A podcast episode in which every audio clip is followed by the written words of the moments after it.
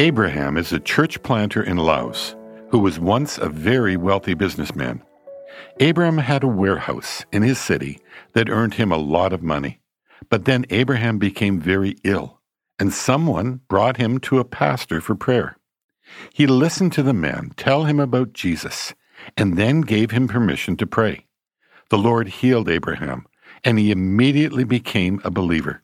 He was suddenly overwhelmed with a passion for doing something more meaningful with his life, so he quit his job to become a full time church planter. Abraham was a leader in his community, and when the authorities in his city discovered that he had become a Christian, they tried forcing him to drink cursed water and to forsake Christ.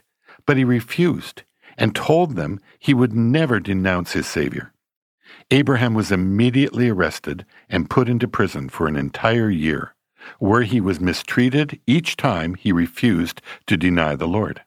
When the authorities saw Abraham's influence on the other prisoners and his natural leadership abilities, they attempted to bribe him with money and a good job, but he continued to stay committed to his true calling to share the gospel and plant churches. Before he was released from jail, the authorities stripped him of all of his land and business, leaving him with no way to earn a living.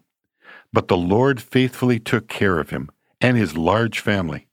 Abraham has watched God move through his efforts for the kingdom. He has a good reputation among the people, and many have become believers because of his witness.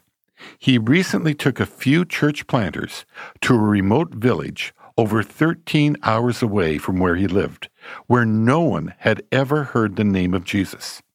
The risk of getting caught spreading the gospel was significant, and they were concerned for their families if anything happened to them. But in the end, they trusted that the God they served would see them through every obstacle. The courageous men established three churches in the remote area and over 47 elsewhere. Abraham observes the hand of God moving in his country, and it encourages him to keep pressing forward, running the race set before him. In 2 Timothy 4 7, Paul writes, I have fought the good fight, I have finished the course, I have kept the faith. Abraham will not stop his work for the kingdom as he longs to proclaim, as the Apostle Paul did, that he has kept the faith.